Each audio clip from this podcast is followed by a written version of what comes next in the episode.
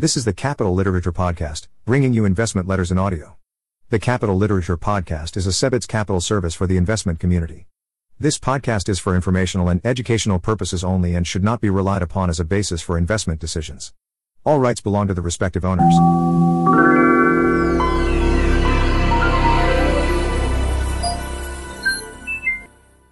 Canterbury Tollgate, 4th quarter, 2021. Quote Knowledge grows, but wisdom, though it ran improve with years, does not progress with centuries. I cannot instruct Solomon. End of quote. From Will Fallen Leaves. Quote. Trust me, comma. Wilbur. People are very gullible, they'll believe anything they see in print. End of quote. From E.B. White. Quote. The possession of a strong will and a clever head mock. S some things very difficult to see. End of quote. From Alan Watts. Dear friends and valued investors, CTG Fluxion returned plus 10.86% net for 2021 versus plus 12.35% for the 70 30 benchmark. 12 months ago, if the grand market deities had promised me a 10 plus percent return for 2021, after a plus 35% year in 2020, I'd probably have taken it with joy. However, I'd be lying if I said the last half of last year was easy. That desire to keep pace with those high flying indices and entities is potent and pervasive, even when one knows they'll eventually come tumbling down. To be frank, I was fairly disappointed with how our portfolio performed relative to those benchmarks in the latter part of the year. In the first nine months of the year, the fund returned plus 12.4% versus plus 7.1 for the 70 30 benchmark, comma, plus 10.9% for the MSCI All World Index, ACWI, and plus 15.9 for the S&P 500. Then the last quarter left became a sell fest, primarily of that which was already attractively or undervalued. For most of the last half of 2021, what went up kept going up and what was expensive got more expensive, with the same rationale that those who are famous for being famous keep being famous. And vice versa, what had been muddling through just kept muddling through. That began to change in late November. Positions and holdings. I am quite excited at the moment about our current holdings and some of the opportunities brought about by recent declines. First, Expedia is a new position added late last year at around $160 per share. The company has two main lines of business traditional travel booking like hotels and flights and VRBO. Com. Through the end of 2021, VRBO. Com was outperforming Airbnb in terms of site activity, while Expedia traded at about half the valuation. Our primary holdings largely remain the same. Amazon, Dropbox, Meta, and GoDaddy are all the muddlers I just referenced. Yet our calculation of value has only grown over the past year, making them ever more attractive holdings. Finally, there is unique and burgeoning high conviction holding which we are currently adding to. I will avoid going into detail at the moment, but I look forward to giving a full debrief once we're fully invested. Contrast dictates emotion. In one of the final episodes of his ESPN docuseries, Tom Brady tells the story of the Chinese farmer, a powerful parable illustrating the importance of keeping an even demeanor. The story, as originally told by Alan Watts, goes as follows. Once upon a time, there was a Chinese farmer whose horse ran away. That evening, all of his neighbors came around to commiserate. They said, We are so sorry to hear your horse has run away. This is most unfortunate. The farmer said, Maybe. The next day, the horse came back bringing seven wild horses with it, and in the evening, everybody came back and said, Oh, isn't that lucky? What a great turn of events! You now have eight horses. The farmer again said, Maybe. The following day, his son tried to break one of the horses, and while riding it, he was thrown and broke his leg. The neighbors then said, Oh dear, that's too bad, and the farmer responded, Maybe. The next day, the conscription officers came around to conscript people into the army, and they rejected his son because he had a broken leg. Again, all the neighbors came around and said, Isn't that great? Again, he said, Maybe. Little is good or bad. It just is, and it's important to figure out what is. We have to deal with what is rather than what we wish was. Putting a label on it often makes the event more than it is and confuses how something feels for what it is and how to deal with it. We want to avoid pain when pain is where the lessons lie. Here I do not refer to real life or death ordeals, rather personal and mental going against the grain challenges applicable to investing, the desire to have it good all the time is more than just unreasonable. It's detrimental. That is, the desire to avoid necessary pain or strain, sooner or later causes more pain than was ever avoided, whether one is aware of this or not. In reality, how we perceive what we experience in one moment is dictated by how it contrasts with other recent experiences. Success breeds self satisfaction and pride, which leads to complacency, leading to failure, which breeds frustration and discontent. That discontent awakens in some a dog determination to figure out what went wrong and how to fix it. Investing ain't easy. As Munger once said, anyone who thinks it's easy is stupid. Market environment. Oh, the storm and its fury broke today, crushing hopes that we cherish so dear. Clouds and storms will in time pass away. The sun again will shine bright and clear. Keep on the sunny side, the Carter family. Markets have now had one of the roughest beginnings to a calendar year on record. The downswing has been swift and, in many cases, violent. For instance, Netflix was down 34% for the year through Friday, January 21 st. Through the same period, Nvidia, Shopify, Sea Limited, Moderna, Square, Rivian Automotive, Snap, Datadog, Coinbase, Roblox, and DoorDash were all down more than 20% for the year. YTD through 21 Jan 2022, the S&P 500 ETF, SPY, was down 8.03%, the Nasdaq, QQQ down 11. 77% and the Russell 2000 ETF, IWM lower by 11.66%. Worse, 20 year government treasuries and corporate bonds provided no relief, declining by 3.08 and 2.32%, respectively. A portfolio of all five ETFs weighted 70% to equities and 30% to bonds would have generated 8.15% in the first three weeks of the year. In early December of last year, 2021, I sent the following message to one of our most successful and sophisticated investors bubble like behavior expanded with broader participation among less experienced investors, as prices had been driven up to even higher levels. Much of what has fallen will never come back. For instance, AMC has no prospect to reach its current valuation. Lots of non profitable, non FCF generative, but high top line growth stocks will also eventually falter for good, or for 5 to 10 years. After the dot com collapse, names like Cisco still haven't recovered from their January 2000 highs. Even Amazon took about seven years to get back to even, January 2000 to mid 2007. We do not own these type names.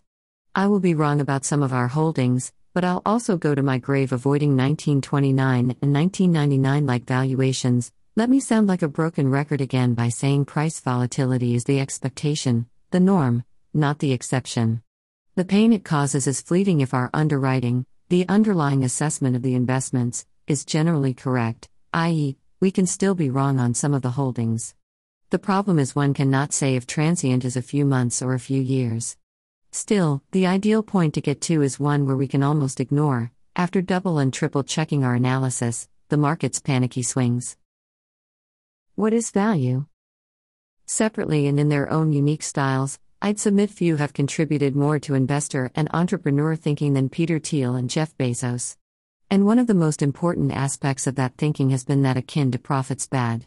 Reinvestment good. There is great truth in this short statement, though it's been misunderstood or taken out of context by many.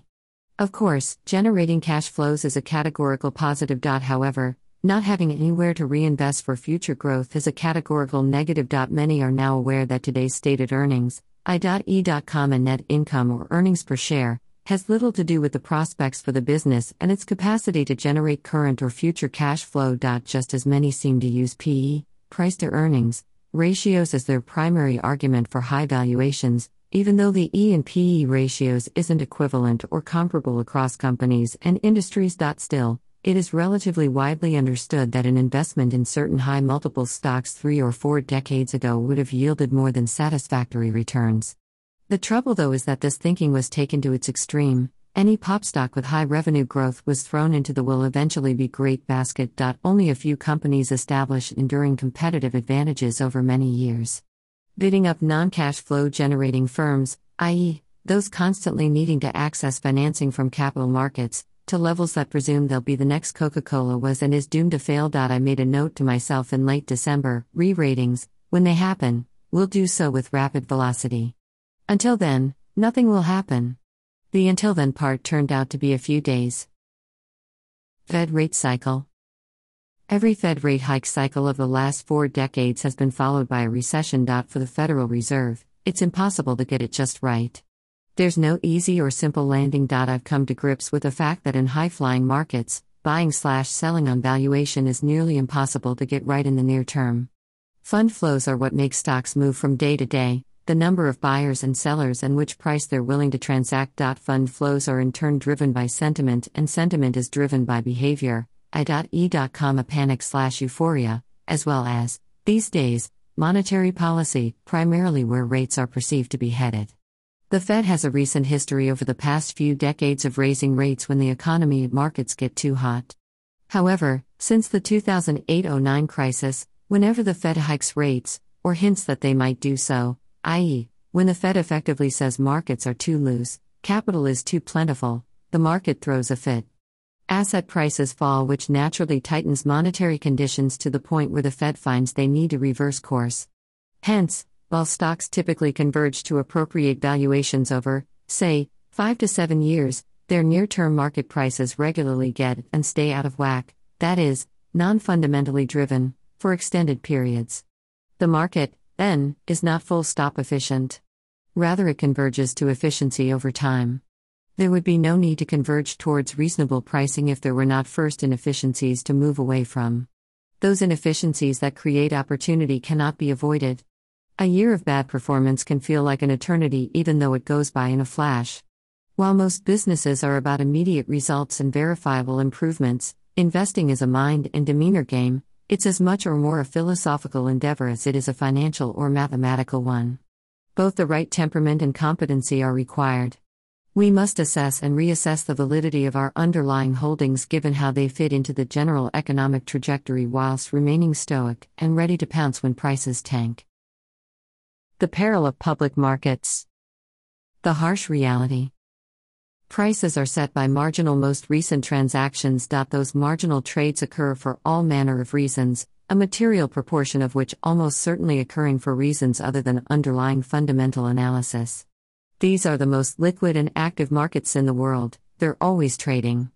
Unlike, say, private equity or housing markets where one doesn't see a daily price. Any investor using price returns, i.e., up or down movements, as their primary indicator for near term public market success is destined for failure. It points to one being controlled by short term, non fundamentally driven factors, facades. Recent examples like cryptocurrencies and S stocks are equivalent to 1999.com stocks. Even the great Warren Buffett experienced a period of prolonged underperformance. From 1971 to 1975, Berkshire Hathaway declined by 48.7%, figure 2. Many no doubt took the price declines as a signal rather than assessing the manager himself. Price declines serve as distractions, creating noise and fear, as well as opportunity. I wrote in January 2019 that the market's feedback becomes a self reinforcing loop, providing a false sense of security when the recent past has produced satisfactory results. Cycles are inevitable. The upswing increases optimism, which in turn causes a further upswing, leading greater increases in optimism. This sets the stage for a subsequent downturn by creating an environment that can handle lesser and lesser optimism, i.e., if everything is great, it eventually cannot get much better, leading to an inevitable shift. At the shift, pessimism increases, causing doom and gloom, which drives greater pessimism, eventually hitting at the deepest part to the human psyche, that which causes people to feel as if they'll die if they don't sell. The market is a forward looking mechanism. By the time a recession is confirmed, likely most of the losses will have already occurred. The official Great Financial Crisis GFC recession began in December of 2007, but it wasn't officially confirmed by the National Bureau of Economic Research until the fourth quarter of 2008. By then, around 40 to 50% of the losses we'd experience were already priced in. The S&P 500 bottomed in March 2009 down 57%, meaning three quarters of losses occurred before the recession was officially announced. Information is being priced in more rapidly today than in the past. Computing power has advanced to previously unimaginable, sci fi like levels. We can now analyze in a few minutes what used to take a few days. Algorithms have been trained to identify and sell at the peak of good news, when things can't get much better, and buy at the trough of bad news when things can't get much worse. This will make it very difficult for humans trying to time the market or play momentum. Whatever is coming next will look and feel very different than downturns of recent memory.